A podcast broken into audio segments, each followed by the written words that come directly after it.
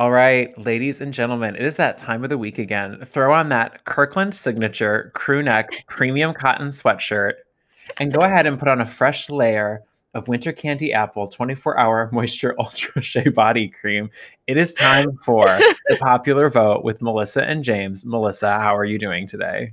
It's a beautiful day in Joe Biden's America. How are you doing? You know, I honestly I felt like on inauguration day, I felt like collectively America was just like, we did it, Joe. Oh, we yes. did it. we made it. yeah, I saw a lot of tweets from people saying, um, you know, I checked out Joe Biden's angry tweet at 2 a.m. Oh, just kidding. That didn't happen because we have a real president in the White House. oh my gosh. Funny, funny, funny. Yeah, it's been it's definitely been a week. And what's crazy is like I wonder, like, in another week, like, I wonder if the Trump administration will feel like 20 years ago. I think it will. I hope so. right. but, anyways, so I know this week has been busy, but you have definitely made some time to watch some things on TV and streaming. And you watched Bling Empire on Netflix and I want to hear about it because I was actually scrolling last night and I like thought about clicking it. I didn't, but I thought about it. So please tell me about Bling Empire. Uh, well, first of all, I do highly recommend it. It's on Netflix. It's a reality series that I would say it's it's like a mix of Real Housewives and Selling Sunset. It's it's that kind of reality show where it's kind of lifestyle porn with a lot of fancy houses, nice cars, nice fashion, um, and it follows uh, a large handful of very uh, affluent Asians in California. Um, and they come from a variety of different backgrounds, um, and they have real money. I think that's mm. the that's the hmm. biggest difference between this show and like Real Housewives. Like some of these people are like billionaire, close to being billionaires, mm-hmm. right? So their their level of money is just completely different than some particular people on Real Housewives who are truly just struggling to get by and just and just try and keep up the the visuals of them being wealthy. Um, there's some petty drama. Um, there's some really entertaining characters. Um, my favorite person on the show is Anna Shay, who um, made her many, many millions because her father owned a company that I'm I'm kind of wrong on this, but like manufactured like guns or something, and then they eventually sold to some other large company. I don't really know, um, but she is just the level of unbothered I strive to be. I don't know what mood stabilizer Anna Shay is on, but I want it. Um, so I highly recommend the show. It's very entertaining. Um, 10 out of 10. Oh, okay. Um, have you seen, and I asked this only because when I was scrolling last night, I didn't click it because I felt like I had seen a comparable show. Have you seen how it's called House of Ho on? I have um, I have not, but I've seen the trailer for it because it's on HBO Max. Yeah, it's on yeah. HBO Max, and yeah. I was like, I was like, this looks similar to um, House of Ho, but House of Ho is like a family. These people are not families. This is more like a Shahs of Sunset. Like they're just like right friends. Mm-hmm. Okay, gotcha. Mm-hmm. Okay, mm-hmm. All right. i I'm gonna check it out. I'm gonna make time for it. Yeah, and uh, it's yeah like i said the best part of the show is just how much money these people have like in in one of the episodes um, one of the women r- like rents out and completely shuts down rodeo drive to celebrate chinese new year like that's the level of money these people have. So, I mean, it's a little tone deaf to release that uh, series, as a lot of people are falling on hard economic times during the pandemic and seeing this group of rich Asians, um, you know, blowing their money on random things. It's a little tone deaf, but it is an escape. That's for sure. Well, you know, honestly, that's what we all need right now an escape. So, what have you been watching? so, I watched this past week. So, I have been a fan of this show for a long time. Um, Search Party. It initially, the first two seasons aired on TBS.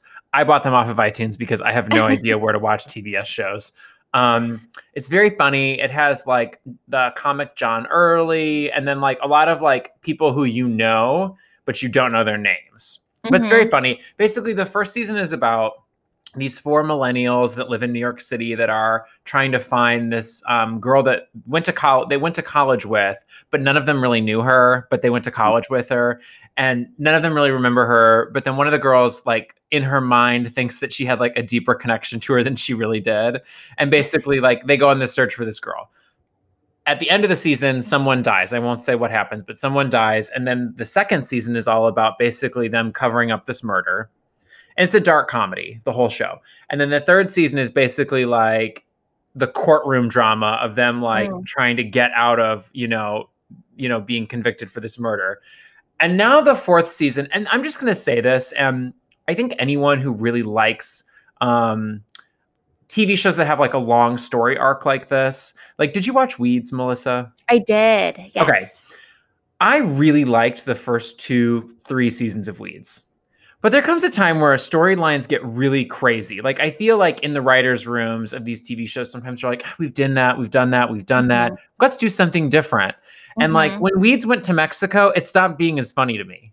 yeah. Like it just wasn't, it wasn't, it wasn't as much fun. You know what I mean? Mm-hmm. And I feel like that's a little bit of what's going on here with the the the current season because now like now one of the four millennials that's like super tone deaf and stupid is now like captured, kidnapped, like it's just mm. not as fun like anymore. Like it's still funny. Like there's still moments that are absolutely hysterical. The cast is great. The writing is good. But it's just not as satisfying in a way. Mm. so i still recommend watching the show. If you haven't seen the first two seasons they're absolutely fantastic. And the third season's really good too. But the fourth season i'm just like i don't know. We'll see where it's going. I'm like six or seven episodes into it and i think there's only a few left to to drop it's on HBO Max now, so you don't have to worry about you know adding TBS to your cable subscription. but but I do recommend it. It's very funny. Um, but like I said, it's kind of like, and I'm sure there's other shows that you can think of too, Melissa, that like they just get like in a really weird place. Yeah, and it's usually around that like fourth season yeah. mark where mm-hmm. yeah i feel like the writers want to switch it up but they go a little too far mm-hmm. yeah um the only other show that i can think about that i've like just stopped watching on the fourth season is what was the one that had what was the abc show scandal i think it was called scandal with mm. kerry washington did you watch that I did not because I don't like the way Kerry Wa- Washington moves her mouth when she talks, and I find it very distracting. well, I liked the first like season of the show, and then it just got really weird. And. I was mm-hmm. like, okay, I'm out. Like, I can't follow this anymore. I'm very confused. I don't know what's going on. And I just quit. And I have a very low threshold for shows that stop making sense. uh, yes, I would agree with that. Yeah, it's like season four of Lost. Oh my gosh, that show. I actually started off loving that show. And now I officially am like, whenever anyone talks about it, I'm like, oh, fuck that show. Yeah, it's one of those shows I invested so much time into. And after the finale, I just threw my hands up in the air and said, This was a waste of my time. I will say this that second season of that show is absolutely phenomenal. I, yeah, I mean, the first couple seasons, first, I was so into yeah. it. Yeah. And then I, I just want, oh man, those yeah. writers really betrayed all of the viewers. I don't even want to go there. Anyways, let's talk about happier times. Before we even go to the inauguration, I think it's important that we pay a little homage to the real star of the inauguration, Vermont Senator Bernie Sanders. These memes have truly just I'm not I I will never get tired of the Bernie sitting in his chair with his mittens meme. I'm so into those. Right.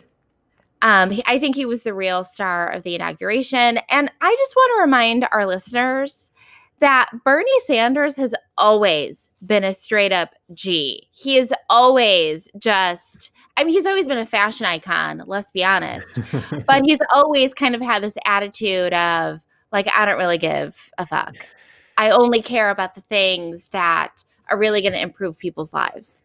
I've always been a fan of Bernie Sanders. And, you know, I would even go as far as saying that Bernie is like the Subaru of politicians, right? Goes the distance. He goes a di- Oh, I wasn't going to go there with my metaphor, but I love that. you know, the the style is always a little wacky. The Subaru styling is always a little weird, a little too eccentric, but 15 years later, fanboys just go crazy for it. And that is Bernie Sanders in a nutshell. A classic. Yes. Timeless. and I am so excited that he's going to be the Senate Budget Committee chair. Mhm. Um, I think that that is going to help um, the progressive agenda kind of move forward, especially with healthcare and infrastructure spending. So, I I just I loved his performance at the inauguration. I love Bernie Sanders in general, and I, a lot of people are saying that he should have been president. But lest we forget, politicians can make a huge impact on platform and policy, even if they aren't in the White House. And I think Bernie's going to do that this year for sure. Yeah, and I'll I'll tell you what I think that um, that what he did at the inauguration was performance art that we deserved and that Yes. we needed. Yes, I agree. I have seen a ton of, um, I, and I hope this actually happens in Chicago. I'm in a lot of Facebook groups, neighborhood Facebook groups, and people have like photoshopped Bernie Sanders in his chair as um, like their strategy for dibs this winter. For, so for oh, big so deal in Chicago. Yeah, for those that aren't familiar, in Chicago, when it snows, especially a lot, people will shovel out their cars that are parked on the street, and then those people feel entitled to that same street parking spot, and they will put like a chair or something in the parking spot so no one else parks there.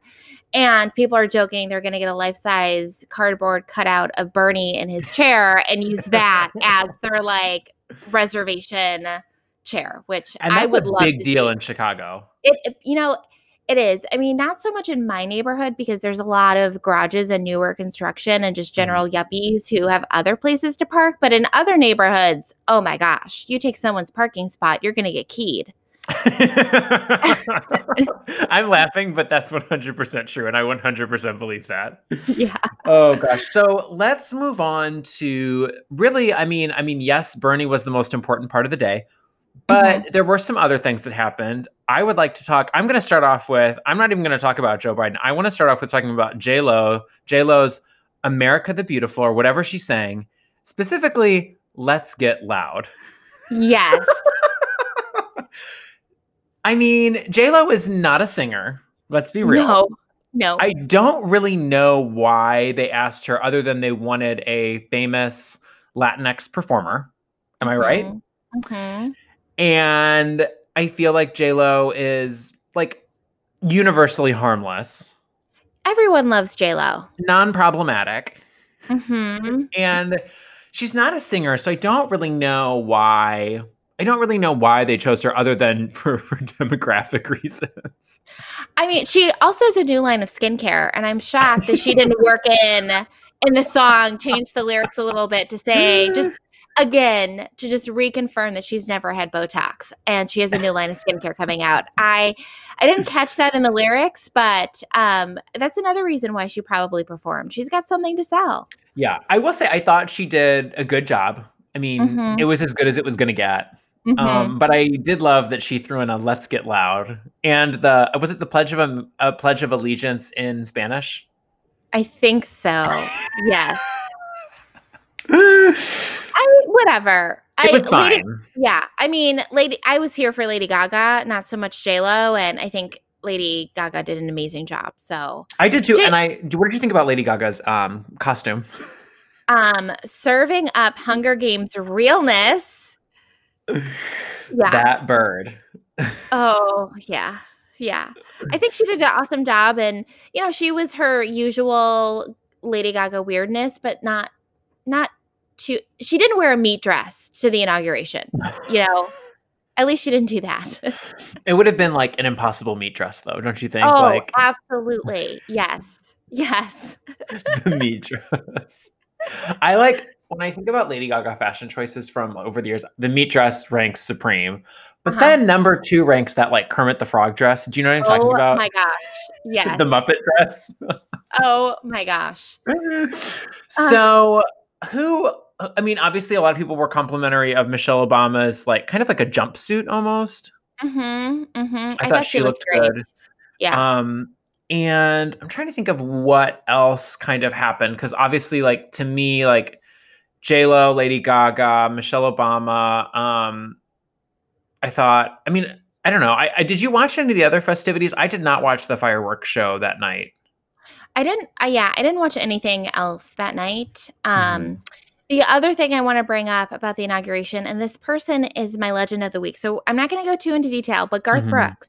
Oh. Garth Brooks and his jeans and his excitement and his hugs without a mask. He was just so happy to be there. Yeah, he. You know what? I have said this for a long time. I think that well, I think I'm 99% sure Garth Brooks is a Democrat. Actually, I think he's his political contra like his political donation history is one, and I know his wife Trisha Yearwood has been a strong supporter of Planned Parenthood over the years, and they mm-hmm. live like outside of Nashville, which I think like I can imagine that that's got to be interesting for them to live in such a red state, you know. Mm-hmm. But um no, I, I think Garth Brooks did a good job too. Yeah. so yeah.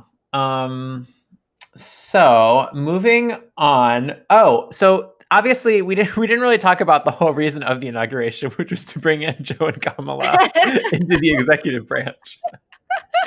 so they were inaugurated. It's great. We're all moving forward. I think I think I was just so happy that that chapter was closing that mm-hmm. I almost was like, it was like lost on me that like, oh, we're gonna get like executive actions that actually start helping people again. right, right. Mm-hmm. So they had their first like weekly lunch this week, and Melissa, what do you think they talked about? You know, we know that Joe Biden loves ice cream. Mm-hmm. And I have a feeling most of what they talked about was just Joe explaining to Kamala all the amazing ice cream flavors that she can get from the White House kitchen, and he just began like ranking his his top to bottom. I think they've been through a lot, so I think it was just kind of a, a friendly conversation.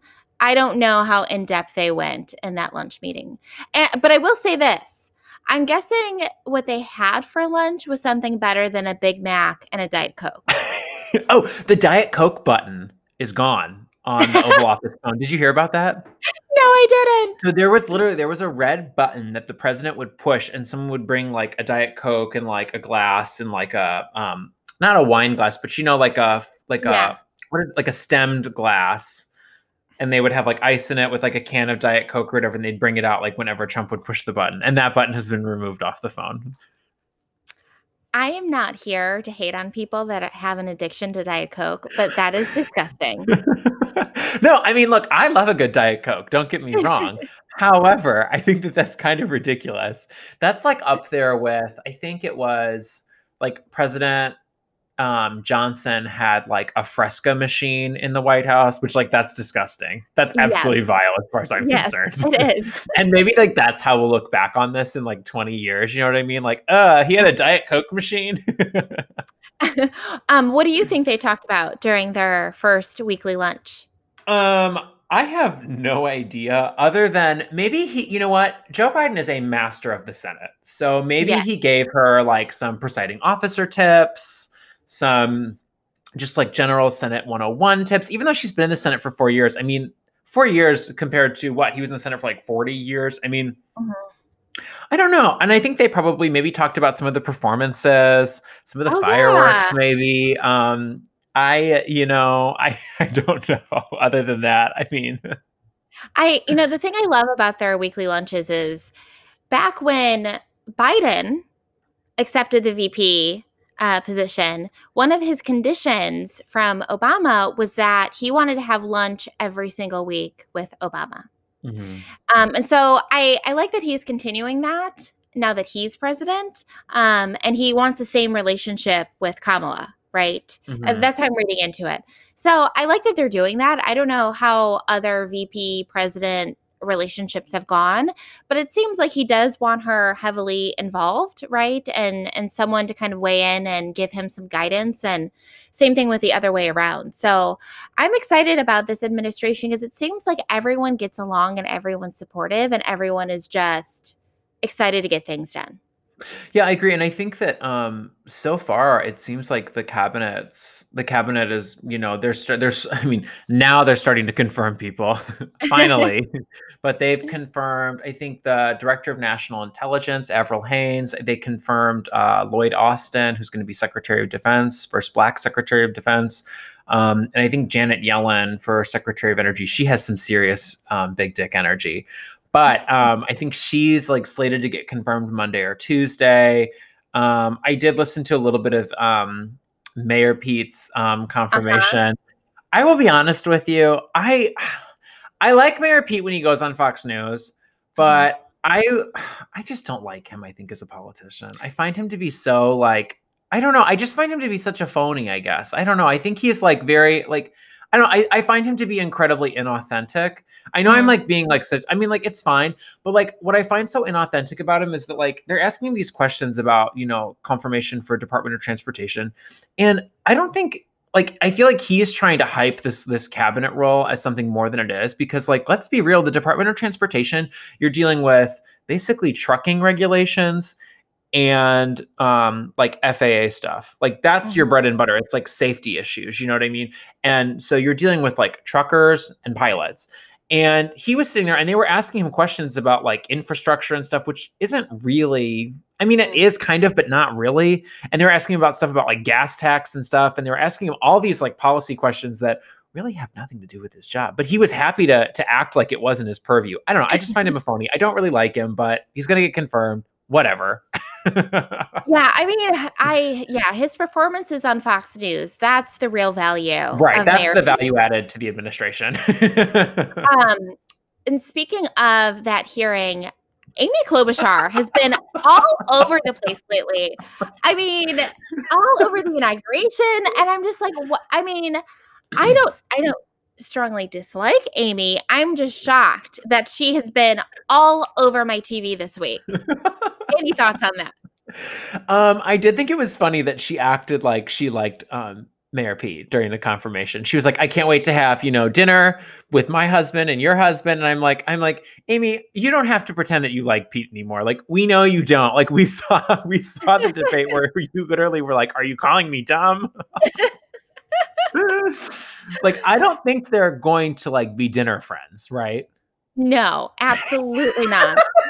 if they if they were, she would give Pete a comb to eat his salad with, right? Like I like Amy. I like Amy more than I like Amy more than Pete, but I don't like the way that Amy I think treats her staff. I will say that. Yeah, I I like Amy. She's very competent.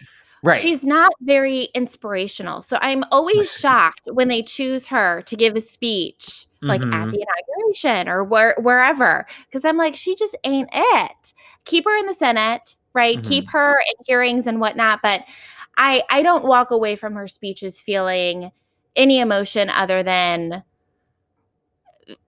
okay right? like people like Cory Booker. I mean, there are just more people that are way more impassioned that I think that we need to do a better job of really heightening their um, profile. Oh. Not so much Amy Klobuchar. And speaking of gay politicians, Cory Booker was um, he was there at the uh, allegedly he was there at the uh, the inauguration with his um, girlfriend slash beard Rosario Dawson. I, all allegedly, right? But right. what do what's our confidence level in that rumor being true? Oh, I I think Cory Booker is gay. This is this is just my allegation. This is an opinion. This is not fact. Do not sue me. But I think that I think that Cory Booker is gay. I think that Cory Booker made a calculation that a black gay man could not run for president. I think he made a political calculation. That's my mm. personal opinion. And I think he thought, I will get with Rosario Dawson because she's also progressive. You know what I mean? And I don't like Cory Booker because Cory Booker is very pro ed reform, was like buddy buddy with Betsy DeVos prior to the administration. And, anyways, I think that he was trying to, I think that he was trying to basically like, basically be a gay man in private, but then be the straight man in public. And I think that he got mad when Pete's stock took off as a gay man running for president because he's mm-hmm. thinking, well, why, why am I not, you know, catching fire? And Pete is, he was just mayor of South Bend. And, you know, in Pete's defense, being authentic about that one part of you, because I think that's the only authentic part about Pete, um, I think caught fire with the public in a way that Cory Booker, who I think is a phony and people see it. But that's my opinion.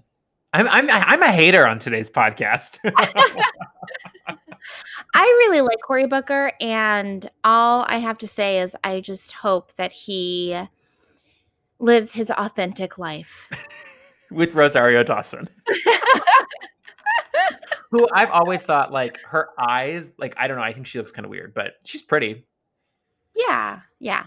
So, uh, so pivoting from a really a you know once every four years moment, we're going to talk about a I don't know once every month moment. There was a welfare check on Claudia Conway. Oh my God. she's acting out on tw- on Twitter and TikTok again, and she's 15, 16, and she I guess. And this is all alleged because we're only seeing these snippets of the TikToks or whatever, but like of her like mom, I guess maybe maybe physically like pushing her or I don't know. Did you see the video? Yeah, I mean, definitely, maybe allegedly some emotional abuse for sure, maybe Mhm. some physical abuse as well. I mean, this has been going on for such a long time. Mhm. I'm not sure. Yeah, it's it's a sad situation and I don't know what else to say about it other than I would like to rescind my request of keeping up with the Conways cuz I think that maybe some privacy for them to get their act together as a family is needed. But what are your thoughts on this? Um, I think it's incredibly sad. I will say this: if I would not want my 15 year old self to be on TikTok fighting with my parents, like in hindsight, do you know what I mean? Like, Right. no matter how like funny it is to the outside world, like think about like her in like 15 years, like she's going to be Right. mortified by this. Mhm, Even mhm. though I did love that she did the um there was this voiceover of her being like of Claudia dancing to Joe Biden is my president and F Donald Trump and like Kellyanne's in the background and she just Oh Kellyanne just gets up and walks off camera. But like Claudia looks like she's about to like drop it like it's hot in front of her mom. Like literally starts like dancing to Joe Biden as my president and like Kellyanne just looks so mad. Uh, and Kellyanne seems to be somewhat unfazed by this. She was on Bill Maher last week Mhm. defending Trump still. She was Um, defending him, but yet she was also like saying like, "Well, I was the first to acknowledge that the election was over to Trump," Uh, which I That- don't know if I believe. yeah, I don't know if I believe that either. And also, she's still playing both sides, and that still Mhm. makes her complicit and a loser, you know? yeah. Yeah. that's. How I mean, you- that's yeah. How do you think this will uh, play out? Do you think it's going to be like two more years of this until she turns 18 and then she's out on her own? How do you think this will end? Um, I don't know, but I, I'm curious. Maybe I'll. You know, we're gonna do a Instagram poll this week. Who's getting divorced first, George and Kellyanne, or the Donald and Melania? I don't know. It's it's honestly it's a race to the courthouse at this point. I um I'm not going to say anything because I don't want to influence anyone's responses on that poll. So I'm not going to say anything. We can we can discuss it next week. Perfect. Well, pivoting to um, the Donald and Melania. So I watched. It was like at eight or nine a.m. Um, so Donald Trump left D.C. the morning of the inauguration, and he held like almost like a little mini rally. At, I think it was St. Andrews Air Force Base. So he took like Marine One, the helicopter from the White House grounds over to St. Andrews, and then he got on Air Force One to get to Florida at St. Andrews, but he had like a little mini rally. And of course, there were only, I think, a couple hundred people there, like that were not like, that were just like general audience type people, you know? Mhm. And of course, like they were crammed in this like gated area together and none of them were wearing masks. So I'm sure it'll be a super spreader event. Are any of us surprised? No. No. Um, but I listened to what he said. It was like this little five ten minute speech. It was really short. And then and here's the thing, he has this whole military orchestra there. They do like a like a 21 gun salute, all that crap, whatever. That's fine. Like I get it. Like live your live your fantasy girl. Like you're president for a few more hours, whatever. But what I found so weird is that you have the you know, US military band there. And something that a lot of people don't know is that a lot of these members of the band, enlisted and officers in the band, you know, a lot of them have four year music degrees. So they're Mm. incredibly accomplished, talented musicians, you know, playing, you know, you know, all your orchestra band instruments, you know, that I could never play. And they can play anything. I mean, literally, they are amazing, you know, because think about it, it's one of the few careers in music that you can do full time and make a full time wage and you get to travel the world and you play for these VIPs. It's very cool, in my opinion. And so he has this full band orchestra there. And rather than play, have them play this incredible music, as Trump is leaving the stage and walking onto Air Force One, turns around all of this whole time, from the time that he finishes his speech to the time that he gets on Air Force One, YMCA by the Village People is Oh. playing. And it's not the band playing it, it's a CD or a cassette. Okay. Why is he using that song at every single possible opportunity? I What- don't know. what does that song have to do with anything related to his presidency, first of all? It doesn't. Second of all, it's the village people who, correct me if I'm wrong, interesting that he wants to associate, given his policies, right? Mhm, with the village people. they are. Right. I, uh, and also how insulting to the band that is there. Yeah, they've asked him not to play the song, but they don't control the licensing. It's some other, you know, Oh, like some other um, licensing company has the rights or whatever, so they pay the licensing fee. But I just don't. I don't understand it. I think it's very strange. But he literally, like, think about it. Like, you know, when you see Nixon get on Marine One, and you see, you Mhm. know, when you see those iconic, you know, moments of the inauguration day, and and to me, the most iconic when I go back through my Rolodex of memories of inauguration days, you know, seeing Dick Cheney wheeled out of the White House, you know, Oh in 2008. to me, that's like that's the piece de resistance because the idea of him looking like the Penguin in Batman and getting Mhm. wheeled out by Lynn Cheney, you know, kicking and Mhm. screaming. But anyways, you know, you have all these memories in the history books when they talk about, you know, the 2020 inauguration and Donald Trump saying goodbye. I hope they don't cut the audio or do an overlay of the audio. Play YMCA, make him look a fool. I just, oh my gosh. I so I only saw like clips of that event, and I Mhm. they they did not report on the soundtrack that was being used. So this is new information to me, and I am just, you know, like everything in the Trump administration, I am surprised, and yet I'm not surprised at all. I'm just Mhm. really disappointed. right, right. Yeah. So Trump has decamped down to Mar-a-Lago for the time being. Mm. Um, he's technically not supposed to live more than 21 days there a year, but who follows rules, right? Rules are for losers, I guess. So he's in Mar-a-Lago. He's thinking apparently about starting a Patriot Party or his own political party, MAGA Party. What do you think about this? I say go for it. Mm-hmm. Right I on, say sister. go for it. It is. I mean, why not just? yeah, Yeah. I mean, the, the Republican Party being split into the Republican Party and the Patriot Party. I'm all for it. I'm all where, for where- where can I donate? right? um, and yeah, it's an interesting name. Um, I I saw a comment on Twitter saying that the Patriot Party actually, um, which has its own Wikipedia page. Uh, was an American socialist organization in the late 1960s and early 1970s that organized poor rural whites in the Appalachian South and Pacific Northwest. So it's just very interesting that we're trying to repurpose this political party that has already existed, and their platform was probably the complete opposite of what Trump would want to do.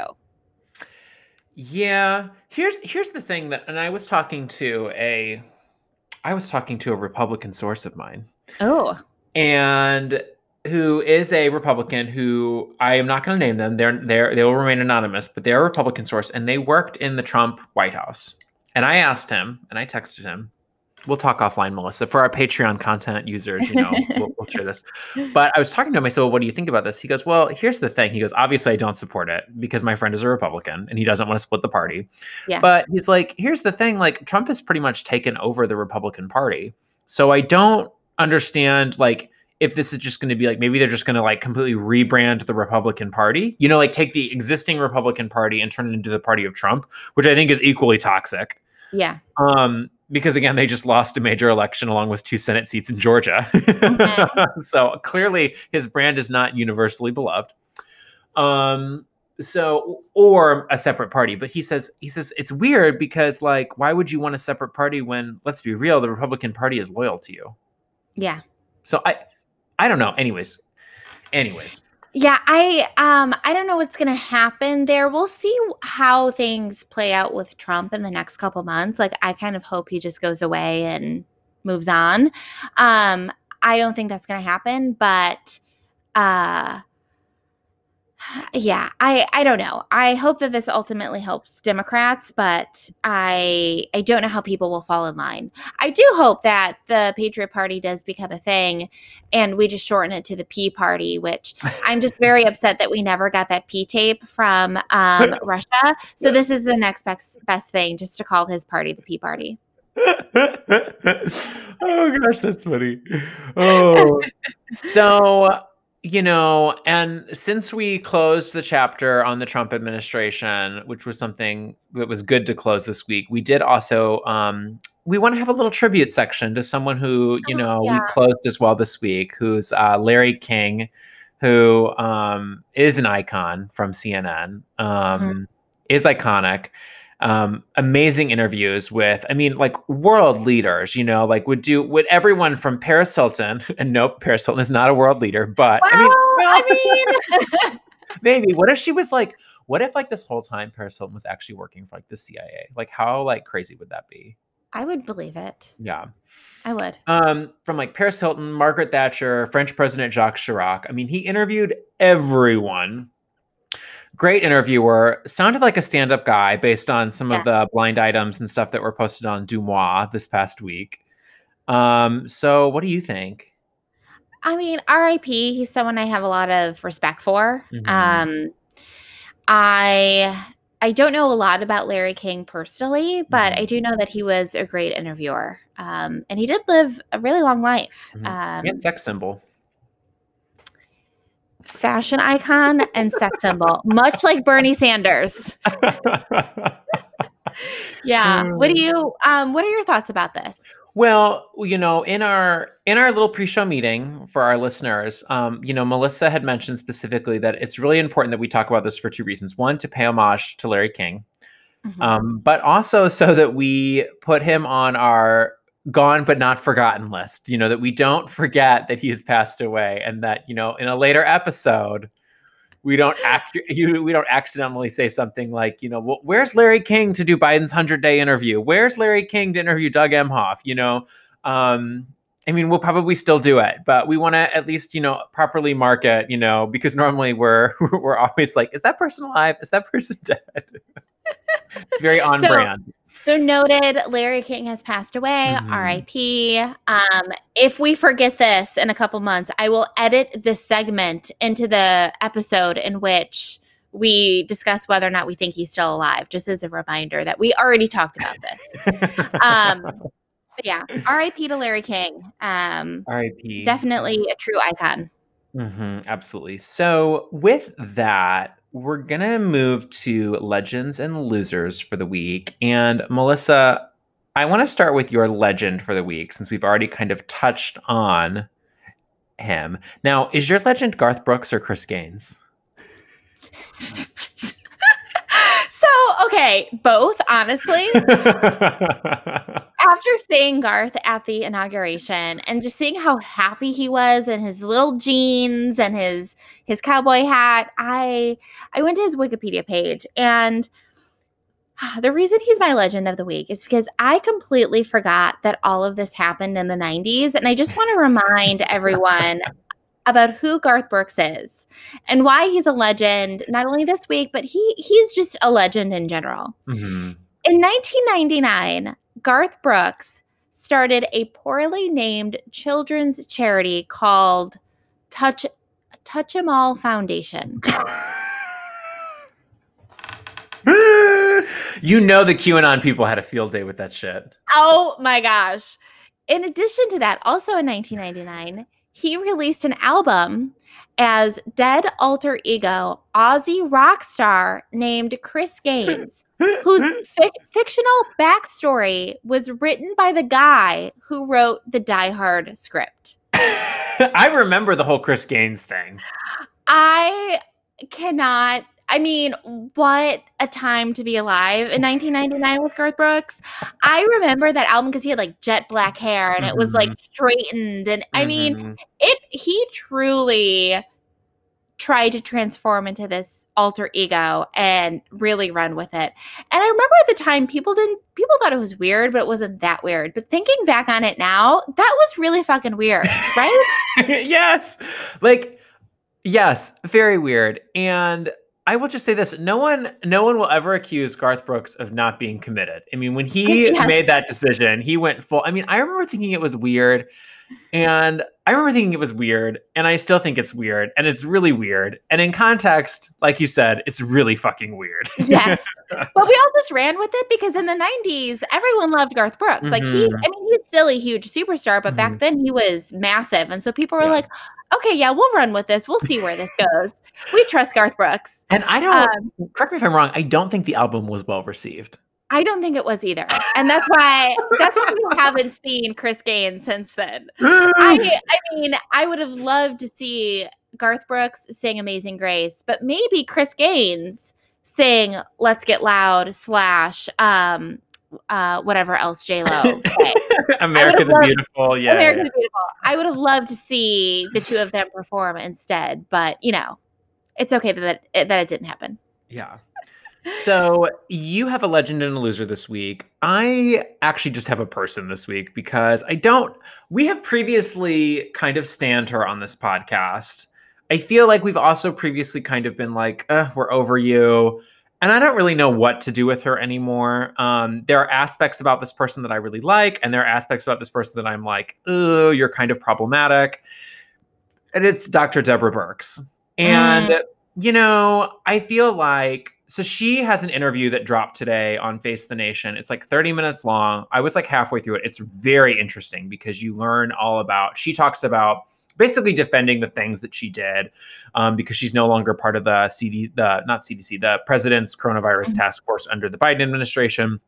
She talks about how she's like a career civil servant and like she's not a political person, but she kind of was thrust into this, you know, political role because ultimately every pandemic becomes political because there are policy choices that have to be made.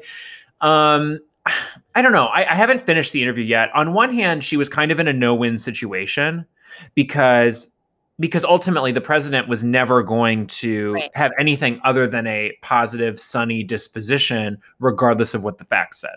Mhm. And for her to go on TV and contradict him, what's what's the benefit of that? Other than I guess you could say it's a profile in political courage, you know. But the thing is this is that, you know, she also, you know, when the comments about like defending the president about making the bleach drinking bleach comment, you know, she kind of defended him on that once. And Nancy Pelosi was like, Dr. Brooks has no credibility. She defended him on, you know, drinking bleach, which isn't exactly what was said, but she basically said, well, the president really wasn't saying that. He's just thinking out loud. But again, like you're defending something that's pretty indefensible. Yeah. I, you know, she's kind of in a no win situation. Like she was ultimately going to piss everyone off, you know? And I don't know. I, I'm very interested in, you know, two, three years down the road, you know, hopefully we get this pandemic finally under control and we can look back and we can read about what happened, you know, Yeah. fully behind the scenes and, you know, who the good guys and who the bad guys are. And I don't think that she'll be categorized as a good guy or a bad guy. I think she's just going to be categorized as one of the people who was trying to do the best they could in the situation that they were presented with. Um, but ultimately, anyone in the Trump like this administration was was doomed to fail because Trump's ego wouldn't allow them to do what needed to be done. That's that was that's my take on it. But anyways, it, the interview is very interesting. I highly recommend it. Margaret Brennan does a great job. Um, it's like 30 minutes long, so it is it is lengthy, but it's very interesting because I feel like we haven't heard an in-depth discussion about what was going on behind the Mhm. scenes, especially in the early months and how it started, um, for quite some time. Yeah, I, I agree with that interpretation of Dr. Birx and her actions and how she'll be perceived Mhm. eh, moving forward. You know, in in business, there's a term called managing up, meaning your boss is going to manage you, but you also have to do some management of your boss, right? and you Mhm. have to kind of understand the dynamic of that relationship and i think dr birx is doing her best to manage up um, so that she could get some of her stuff accomplished without pissing off trump Mhm. um, so i yeah i agree with your uh, your thoughts there and i will also add that dr fauci seems to be the happiest he has ever been I don't know if you caught that interview where he was like, if, Mm. in, in this administration, if you don't know the answer, you say, I don't know, rather than just make shit up. Um, and he seemed so happy. Um, so he's, yeah, I, I hope both of them have a, a, a, a stronger voice um, about Mhm. COVID, and they don't Yeah. hold back the facts. So Yeah. Yeah. Yep. So with that, who is your loser of the week, Melissa?